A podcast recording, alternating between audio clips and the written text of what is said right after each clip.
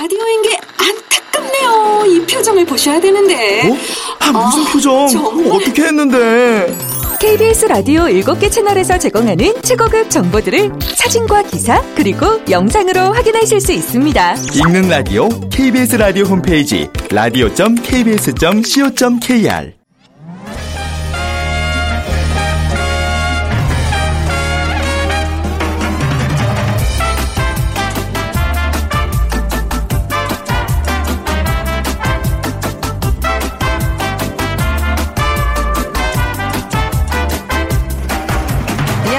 빅데이터로 보는 세상 아나운서 최원정입니다. 새벽 종이 울릴 때부터 일하고 졸린 눈을 비비며 일하고 우리는 이렇게 열심히 일하는 DNA를 타고난 것 아닌가 하는 마음이 들 때가 있습니다. 진짜 열심히 일하는데요. 물론 5, 60년대와는 차이가 많지만 아직도 우리 국민들이 열심히 일하는 모습은 외국인들을 깜짝 놀라게 할 정도입니다. 2015년 OECD 국가 연간 노동 시간에서 한국이 1위를 차지했죠. 물론 이런 근면한 자세가 근대화의 원동력이 되기는 했지만 노동 생산성 역시 OECD 회원국 평균에 미치지 못하는 하위권이라고 합니다. 자, 우리의 노동 시간 다시 돌아볼 필요가 있을 텐데요. 잠시 후 세상의 모든 빅데이터 시간에 자세히 살펴보겠습니다. 그리고 여성의 출마와 투표가 처음 보장된 사우디아라비아 지방선거에서 여성 의원들의 당선 소식이 있었습니다. World Trend 빅데이터로 보는 세계를 본다 시간에 자세히 알아보도록 하죠. 자, 오늘 그래서 빅퀴즈는요, 특별히 사우디아라비아에 관한 문제로 준비를 해봤습니다. 다음 중에서 사우디아라비아에 관한 내용이 아닌 것을 골라주시면 됩니다. 1번 정식 명칭은 사우디아라비아 왕국이다. 2번 국토의 대부분이 사막으로 이루어져 있으며 세계 최대의 원유 매장량을 보유한 산유국이다. 3번 스칸디나비아 반도에 위치하고 있다. 4번 이슬람교의 창시자 무하메드가 7세기 아라비아 반도를 통일하면서 시작되었다. 자, 이 중에 사우디아라비아와 관련되지 않은 거 하나가 있지요. 네. 이 반도, 이거 아닌데. 아무튼, 네. 자, 오늘 당첨되신 분께는 5만원 상당의 백화점 상품권, 피부관리 전문점 얼짱 몸짱에서 10만원 상당의 세럼 드리겠습니다. 휴대전화 문자 메시지 지역번호 없이 샵9730입니다. 짧은 글은 50원, 긴 글은 100원의 정보 이용료가 부과됩니다.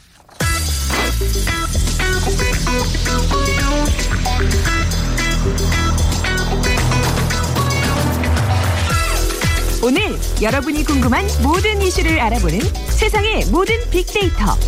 연세대 박희준 교수가 분석해드립니다.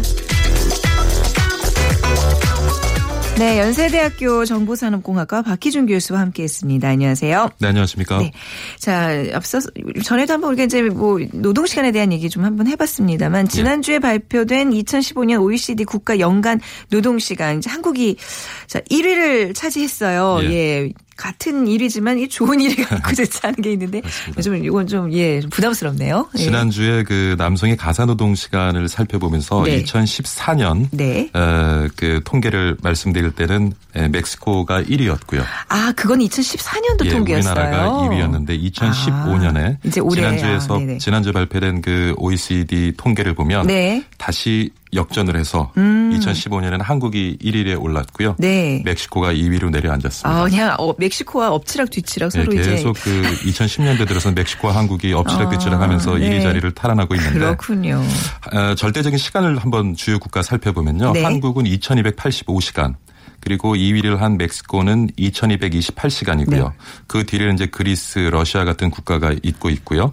어, 미국은 1789시간, 우리와 차이가 좀 많이 나죠. 네. 그리고 일본은 1729시간. 그래서 OECD 평균이 1770시간임을 감안하면 미국과 일본 같은 국가가 어, OECD 국가의 한 평균 음. 근로 시간을 가지고 있는 것 같고요.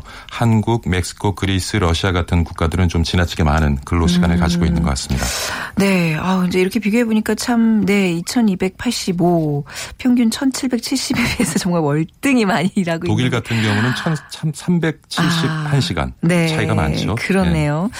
근데 연간 노동 시간이 뭐 예전에는 분명히 그랬다는 게 이제 이해가 돼요. 막 열심히 일해야지 이제 먹고 살기 예. 힘드니까. 근데 아직까지 특히 이제 올해 2015년에 또 이렇게 1위를 어, 탈환하는 이유 어디에 있을까요? 뭐 관련 기사 관련돼서 올라온 댓글들을 보면요. 네. 자원이 부족한 그 국가에서 근로 시간이 긴 것은 당연하다라는 음. 의견도 있었고요.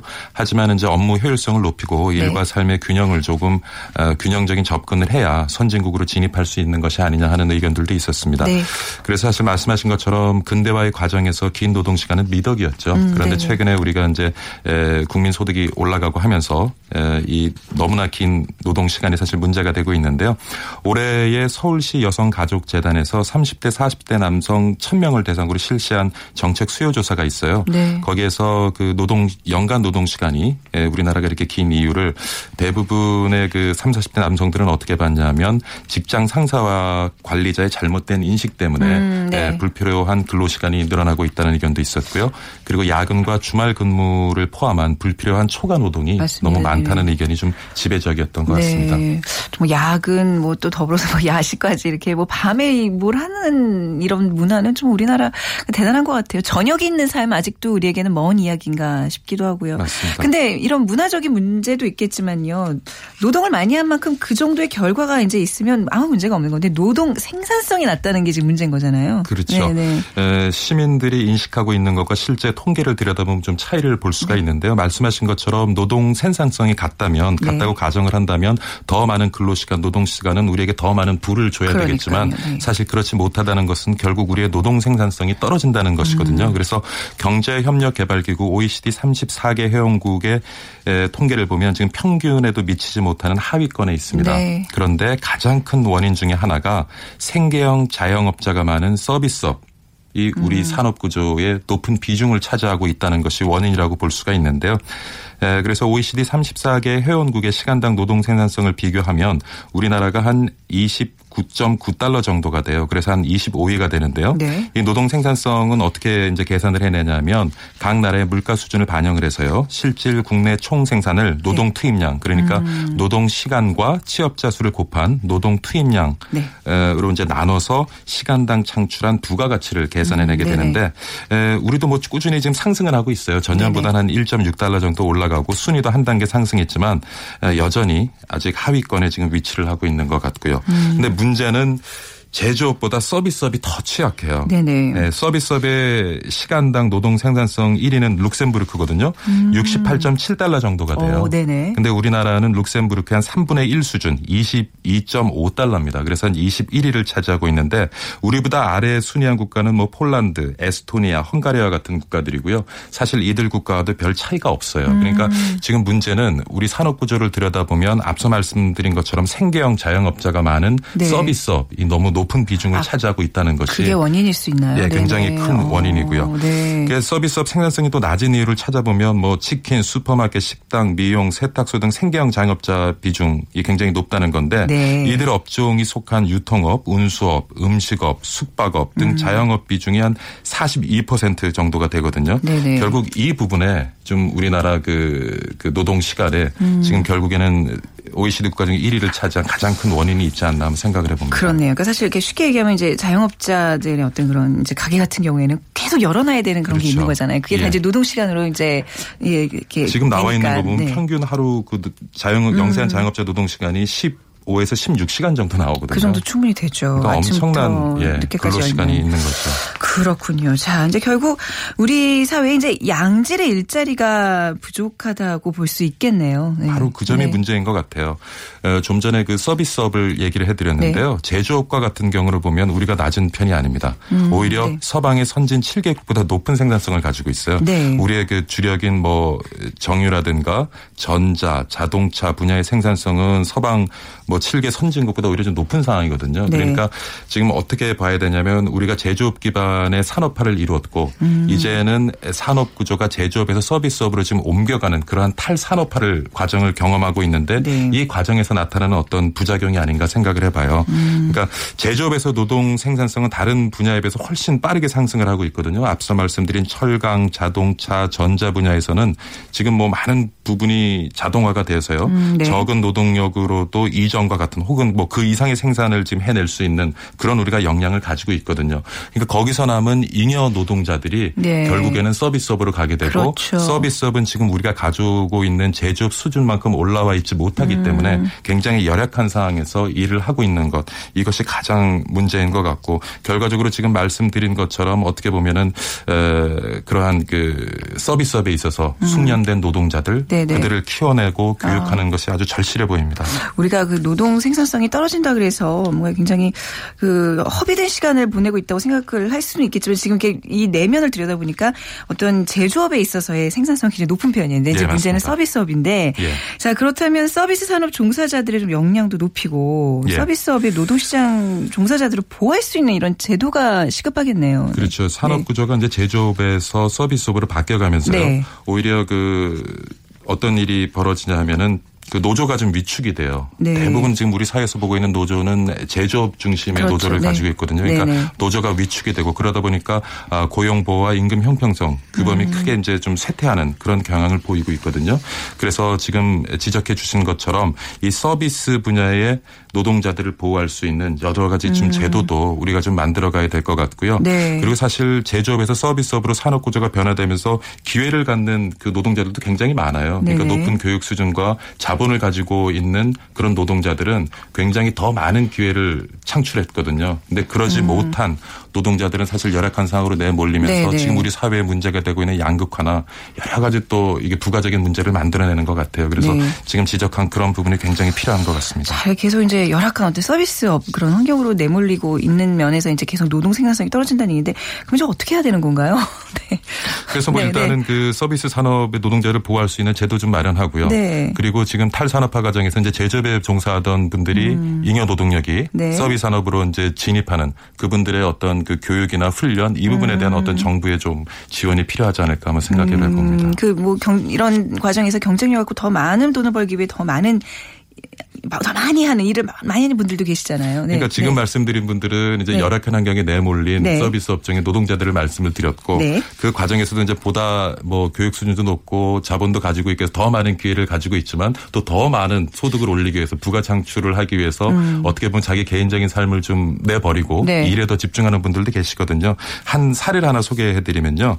그 MIT에서 컴퓨터 공학을 전공하고 하버드 대학에서 MBA를 취득한 창업 컨설턴트 아마 아시는 분들이 있을 거예요. 스티브 로빈슨이라는 사람이 있는데 스타트업을 9개를 창업을 했고요. 이 중에 5개를 상장을 시켰어요. 그리고 6건 아주 대형 인수합병을 성사시 아주 그 벤처 창업에 유명한 투자자인데 그의 뭐 학력이나 경력을 보면은 개인적인 삶을 포기하고 일에만 파묻혀서 살 것 같잖아요. 네. 지금 쭉 제가 이렇게 경력을 소개해 드리면 근데 실제로 그, 그 주변의 지인들을 인터뷰를 해 보면 굉장히 늘 여유로운 삶을 즐긴다고 해요. 근데 아. 그 스티브 로빈스라는 사람이 이렇게 많은 성과를 만들어내면서도 자기 개인적인 삶을 이어갈 수 있는 비결 을 단순하게 어떻게 얘기하냐면 사실 아까도 말씀드렸지만 불필요한 야근이나 주말 업무를 참 많이 하거든요. 근데 이 사람은 매일 아침 하루 일과를 시작하기 전에 음. 오늘 하루 동안 해야 할 일, 할 수 있는 일 목록을 만든 다음에요. 네. 그 일을 갖다가 수행한 다음에는 지체 없이 퇴근해서 개인의 삶으로 돌아간다는 거예요. 근데 어떻게 보면 굉장히 단순한 얘기 같은데 음. 그러네요. 네. 이것을 좀 우리가 실천해 보면 오히려 우리 좀 개인적인 삶을 즐길 수 있는 그런 여유 시간, 짜투리 시간을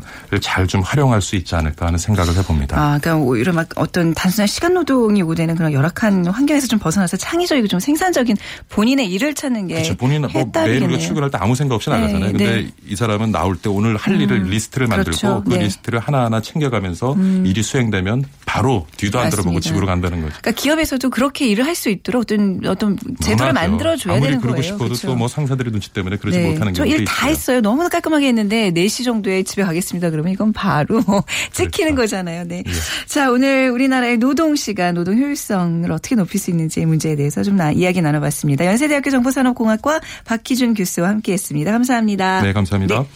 자, 빅퀴즈 다시 한번 드리겠습니다. 사우디아라비아에 관한 내용이 아닌 것을 오늘 골라주시면 되는데요. 1번 정식 명칭은 Kingdom of Saudi Arabia, 사우디아라비아 왕국이다. 2번 국토의 대부분이 사막으로 이루어져 있으며 세계 최대의 원유 매장량을 보유한 산유국이다. 3번 스카디나비아 반도에 위치하고 있다. 스칸디나비아 반도에 위치하고 있다. 4번 이슬람교의 창시자 무하마드가 7세기 아라비아 반도를 통일하면서 시작되었다. 자, 정답 아시는 분들 빅데이터로 보는 세상 앞으로 문자 보내주시기 바랍니다. 휴대전화 문자 메시지 지역번호 없이 샵 9730입니다. 짧은 글은 50원 긴 글은 100원의 정보 이용료가 부과됩니다.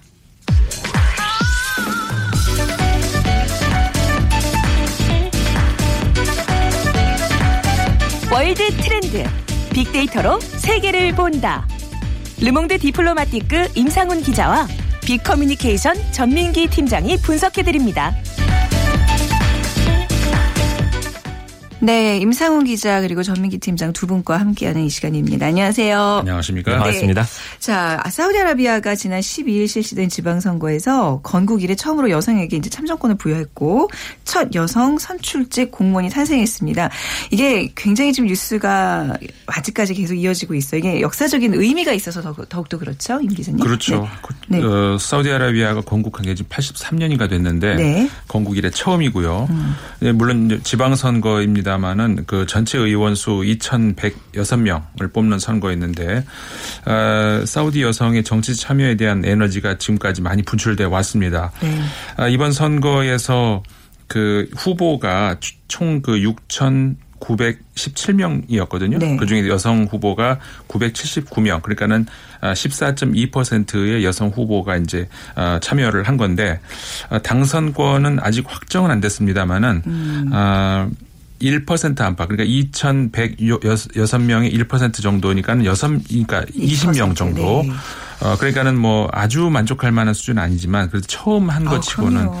그렇죠. 근데 이제 자세한 내용을 들여다보면 이게 좀 대단한 게 네. 아, 투표 참여율이 유권자로 등록한 여성의 81% 80.6%가 실제 투표에 참여를 했거든요. 음. 네네. 그러니까는 남성 투표율이 44%. 아, 두 배네요. 그렇죠. 아. 두 배가 아, 참여를 하는 게 앞으로 이제 뭐 극복해야 될 한계도 많이 있는 건데 네. 예를 들어서 여성 유권자가 등록을 하기 위해서는 음. 서류가 있지 않습니까? 네. 필요한 거주 확인서라든가 결혼 확인서. 근데 이런 서류는 남성 보호자, 네. 그러니까 아버지라든가 남편 같은 그 남자 가족의 동의를 받아야 음. 아, 이걸 그 발, 발행할 수가 있는 겁니다. 그러니까 남성 보호자가 여성 선거 참여에 부정적이라면은 선거에 참여할 수 없는 셈이 되는 거죠. 네. 그러니까 그런 거를 뚫고 지금 유권자가 돼서 투표까지 해서 20명의 어저 당선자를 낸 거니까 대단한 거죠. 20여 명 뭐 여성 후보의 이제 1%가 이제 당선이 됐다는 거지만 1%라는 숫자가 이게 이제 시작인 거죠. 그렇죠. 굉장히 의미 있는 숫자라고 볼 수 있는데 특히 여성 참정권의 어떤 섬이라고 불리던 나라에서 이런 일이 지금 일어나고 있는 겁니다. 그 전민기 팀장님 사우디아라비아 네. 지방선거에서 20여 명의 여성 의원이 탄생했는데 그 선거운동 과정은 어땠어요? 사실 이게 선거라는 게 그렇잖아요. 내 얼굴을 알리고 날 네. 뽑아주세요 막 이래야 되는데 지금 여긴 기본적으로 얼굴을 알릴 수가 없는 거잖아요. 그렇죠. 굉장히 네. 불평등한 어떤 네. 선거 운동 과정이었는데 이제 여성에게 참정권이 처음으로 부여되긴 했지만 이 여성 후보의 선거 운동은 굉장히 제한적이었습니다. 네. 엄격히 남녀를 분리하는 그런 사우디의 문화 때문인데 일단은 남자 유권자를 만날 수가 없습니다. 음. 그래서 TV 유세를 할 경우에도 남성 대변인을 통해서만 할 수 있게 돼 있었고요. 네. 그다음에 얼굴을 알릴 수가 없죠. 캠페인 포스터를 일단 또 만들어서 배포할 수가 없고요. 네. 그러니까 의사소통이라든지 어떤 남자 유권자를 직접 만나는 것 자체가 불가능한 상황이기 때문에 이런 어려운 상황 속에서도 어 20여 명의 여성 의원이 탄생을 한 건 정말 굉장히 뜻깊은 일이라고 할 수가 있겠죠. 그렇죠. 네. 네. 거의 무슨 경축, 아주 뭐 축하의 분위기인 것 같아요. 세계 여론들이 굉장히 이제 사우디아라비아 여성들에게 주목을 하고 있는데 이게 뭐 처음 있는 일이기도 하고 하지만 여전히 남아있는 관습적인 분위기 생각하면 뭐 처- 성공적, 성공이라고 할 수는 없겠죠. 아무튼 이제 역사적인 발걸음이긴 하지만 한계는 계속 존재하는 거잖아요. 임 기자님. 그렇죠. 그죠? 예. 어, 사실 그 지금 뭐 전인기 네. 전민기 팀장님 말씀하셨습니다만은 이게 선거뿐만이 아니라 전, 네. 전반적인 분위 문화가 그렇지 않습니까? 네.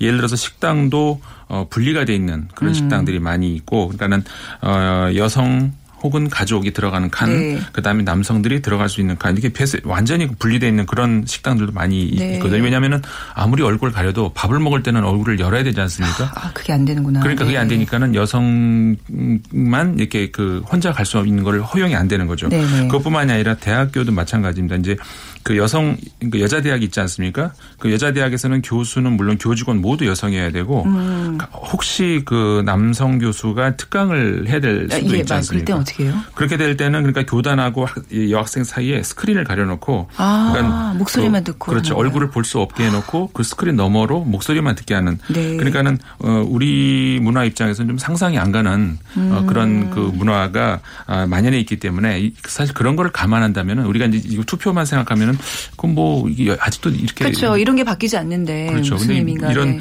문화가 아주 만연해 있기 때문에 사실 네. 대단한 거라고 볼 수가 있습니다. 그러니까 이제 우리가 마냥 이 문화에 대해서 이건 정말 바뀌어야 된다, 뭐 구습이다 이렇게 얘기를 할 수도 없는 게 이제 이 나라의 종교와 문화의 또 어떤 한 형태이기 때문에 그렇죠. 이거 좀 존중도 해야 되긴 하는데 좀 같은 여성 입장에서 참 안타까워요. 그렇죠. 여자들이 어떤 쇼핑을 할 때 옷을 구입하면요, 우리 보통 어디 탈의실 가서 입어보잖아요. 네. 근데 그것도 못한대요.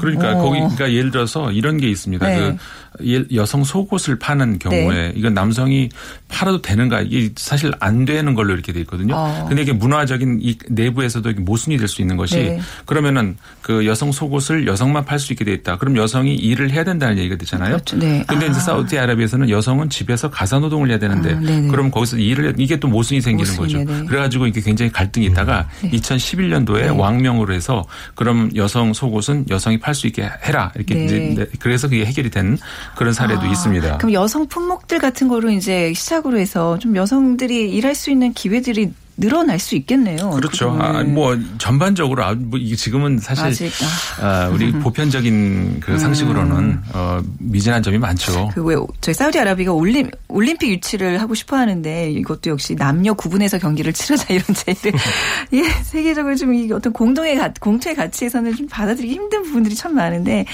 자 우리가 여성 참정권 문제를 그래서 좀 생각을 해보게 됩니다 이번 계기로 여성 참정권이 제일 처음에 인정된 나라가 뉴질랜드 였죠. 맞습니다. 예, 예, 예. 그러니까 차- 참정권이 네. 보통 크게 여러 개 있습니다만 크게 두 개지 아니겠습니까? 네. 투표권 그다음에 피선거권. 네. 이제 뉴질랜드는 사실 굉장히 빠른데 1883년도에 아, 그러니까는 투표권이 여성한테 주어진 거였죠. 근데 네. 이제 피선거권은 좀 더 나중에 1919년에 주어진 거였고요. 그 이후로 이제 북유럽 그 국가들이 쭉 이제 뒤이어서 그다음에 소비에트 연방이 이제 혁명 후에 음. 아, 미국이 어, 우리가 생각했던 것보다 조금 늦습니다. 맞아요, 맞더라고요, 좀 늦더라고요. 예. 1920년에. 그렇죠, 네. 근데 참고로 미국 네. 노예에게 그 투표권이 주, 참정권이 주어진 건 1870년이거든요. 음. 그러니까는 그것보다도 더 늦게. 네. 아, 그리고 우- 우리가 흔히 생각할 수 있는 그 소위 그 서구 어, 선진국이다 얘기할 수 있는 뭐 프랑스 프랑스 같은 경우도 우리가 생각하는 것보다 상당히 늦습니다. 네. 1944년도였고요. 음. 그리고 참고로 우리나라는 1948년도에 그러니까 우리 건국이 되면서 바로 여성에게 참정권이 주어졌는데 북한이 언제일 것 같습니까? 우리보다 빨랐을 것 같아요. 맞습니다. 1940 그냥 그냥 상식적으로 네, 네. 46년에 어. 중국과 함께 여성에게 참정권이 주어졌고 네, 네. 문제 하나 드릴까요? 스위스가 언제 여성 참정권이 주어졌을까요? 연도를 맞춰야 되는 건 아니죠.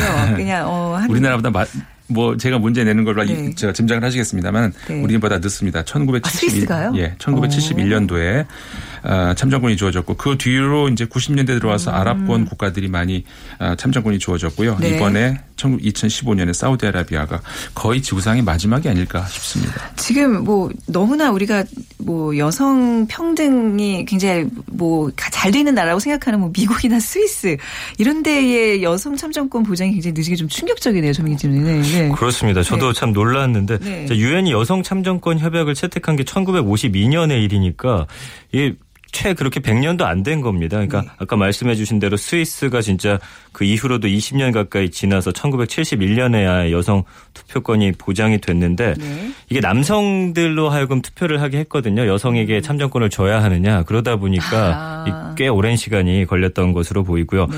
뭐 이제는 바티칸 시국 그러니까 교황이 있는 그곳만 여성에게 참정권이 없다라고 하는 거죠. 그러니까 교황을 뽑을 때는 대교주들이 모여서 하기 때문에 네. 뭐 바티칸 시국 빼놓고는 거의 이제 대부분의 국가들 뭐 사실 남성도 없는 거나 맞습니다. 예, 예. 네, 그러니까 거의 지구상에는 없다고 이제 없, 봐도 넘- 없다고 예. 봐야 네, 되나요? 맞습니다. 네.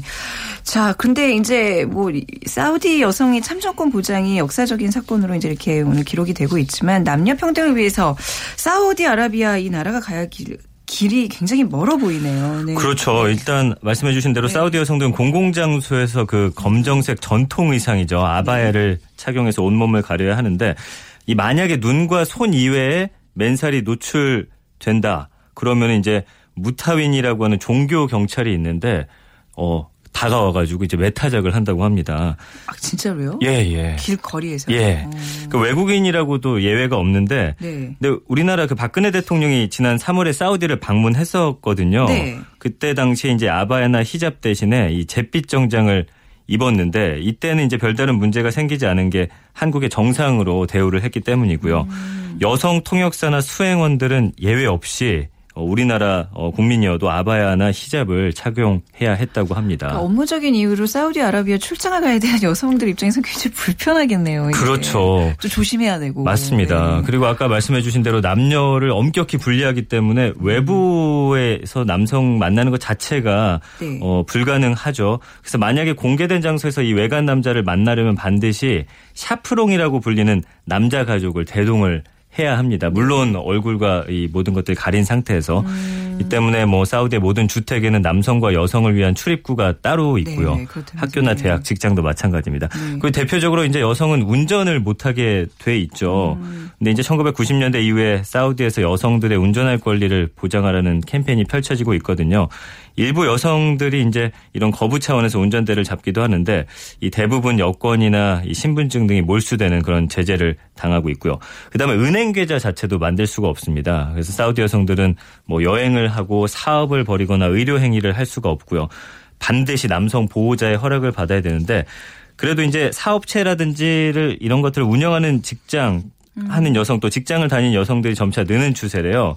근데 이제 남녀 차별의 벽이 굉장히 높기 때문에 일례로 이 본인 명의 은행 계좌를 만드는데도 남성 보호자의 서명을 요구하는 이런 제재 등의 네. 어, 규제가 많이 있습니다. 지금 말씀해 주신 거 일부는 이제 뭐 법적인 제약도 있지만 또 운전 같은 경우도 뭐 이렇게 법으로 제약, 법으로 금지하고 있는 건 또 아니라면서요. 그냥 네, 이게 관습적으로 그런 거라면서요. 맞습니다. 네. 사우디아라비아 하면 우리가 이제 여러 가지 문화 중에서 여성은 운전이 금지되어 있다 이렇게 많이 알려져 있지 않습니까? 네.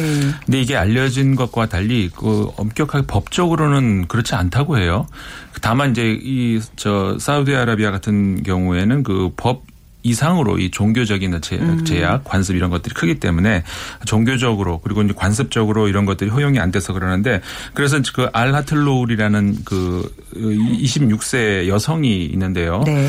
왜이 여성이 이제 저 유명해졌냐면은 그 그러니까 이 반도 안에서는 아라비아 반도 안의 국가들끼리는 운전면허가 서로 이제 다른 나라에서 어, 운전면허를 취득을 해도 음. 서로 이 공용할 수 있다 그래요. 근데 이 여- 여성이 그러니까는 그 사우디아라비아에서는 어, 취득을 하지 못하고 네. 그 여- 이웃 나라에서 취득을 해서 차를 몰고 사우디아라비아로 들어온다고 합니다. 그러면 네. 당연히 붙잡히겠죠. 네. 그러면 어, 몰수 당하고 그리고 다시 가서 또 하고 이런 식으로 몇번 반복했다고 그래요. 그러니까는 경, 그 국경선에 있는 경찰들도 이미 얼굴을 다 알고 있다 그래요. 네, 네. 그러게 이제 서- 세계적으로 유명해지면서 어 그 이 뭐 아랍권 영향 영향력 있는 여성 100명 중에 3위에 오르는 그 올해 그렇게 그 정도로 이제 유명해지는 그런 게 있었는데 그러니까는 이 여성도 그 주장한 게 그런 겁니다. 아랍에서도 그러니까 사우디아라비아에서도 어, 법적으로 금지된 건 아니다. 이건 관습이다. 악, 악습이다. 이렇게 되면서 이거를 이제 어, 알리기 위해서 어, 그런 행동을 계속 하고 있다고 하는데 이번 선거에도 그래서 이 여성이 이 후보를 처음에 했다 그래요. 네. 했는데 어, 처음에 이제 잘 모, 아마 시행착오가 있었겠죠. 그 이- 여성은 이 후보가 안 된다 그래서 거부당했다가 네. 나중에 다시 어, 허락이 돼서 이 후보를 음. 했다고 합니다. 그렇군요. 그 미국 일간 워싱턴 포스트지가 지난 2013년에 여성 인권을 탄압하는 황당한 법규 7개를 소개했었는데 네. 이거 한번 좀 짚고 이 넘어가죠. 2년 전인데 이 네네. 네. 인도 같은 경우는 일부 도로교통법이 여성에게 적용되지가 않습니다. 예를 들어서 여성은 남성과 달리 음. 오토바이를 탈 때 헬멧을 착용하지 않아도 된다고 하고요. 네. 예멘에서는 여성의 법정 증언이 이제 반쪽짜리 취급을 당합니다. 그래서 혼자 하는 증언은 대부분 무시가 되고 음. 네. 남성이 함께 증언했을 경우에만 법적 효력을 갖게 되죠. 네. 또 예멘 여성은 남편의 허락 없이 집 밖으로 벗어날 수도 없고요. 부모님이 이제 아파서 쓰러지시거나 뭐 이럴 응급 상황만 제외가 됩니다. 음. 어, 여기에 소개된 게 이제 사우디에는 여성들 투표권이 없다 했는데 이제 올해 이것이 어, 바뀌게 된 거고요. 네. 사우디와 모로코에서는 이 성폭행 피해 여성도 범죄 혐의로 기소될 수가 있는데 네. 이 피해 여성인데도 불구하고 어, 남성 동행자 없이 외출을 했다든지 낯선 남자와 함께 있었다는 이유로 네. 법적 처벌을 받을 수가 있습니다. 네, 오늘 이렇게 지구촌 여성들의 양성평등 얘기를 해보면서 우리나라에서는 정말 진정한 양성평등이 제대로 이루어지고 있는지 좀 돌아보게 됐습니다. 오늘 두 분 말씀 잘 들었습니다. 감사합니다. 감사합니다. 고맙습니다. 네, 르몽드 디플로마티크 편집위원이신 인상훈 기자 그리고 빅데이터 전문가 전민기 팀장이었습니다. 자, 오늘 정답은요. 네, 사우디아라비아는요. 아라비아 반도에 위치하고 있습니다. 8951님, 안산에서 회사 다니는 59세 남자 입니다. 내복 사려고 매장에 갔더니 4만 원이 넘더라고요. 백화점 상품권 주세요 하셨는데 네, 저희가 보내드리도록 하겠습니다. 그리고 0111님, 네, 운전 안에 강의하는 것까지 데려다 주셨는데 오늘 우리네 삶의 질에 대해서 생각하게 되는 방송 듣게 됐습니다 하셨어요. 저희가 화장품 교환권 보내드리도록 하겠습니다. 자, 빅데이터로 보는 세상 오늘 시간 마무리하죠. 내일 오전 11시 10분에 뵙겠습니다. 지금까지 최원정이었습니다. 고맙습니다.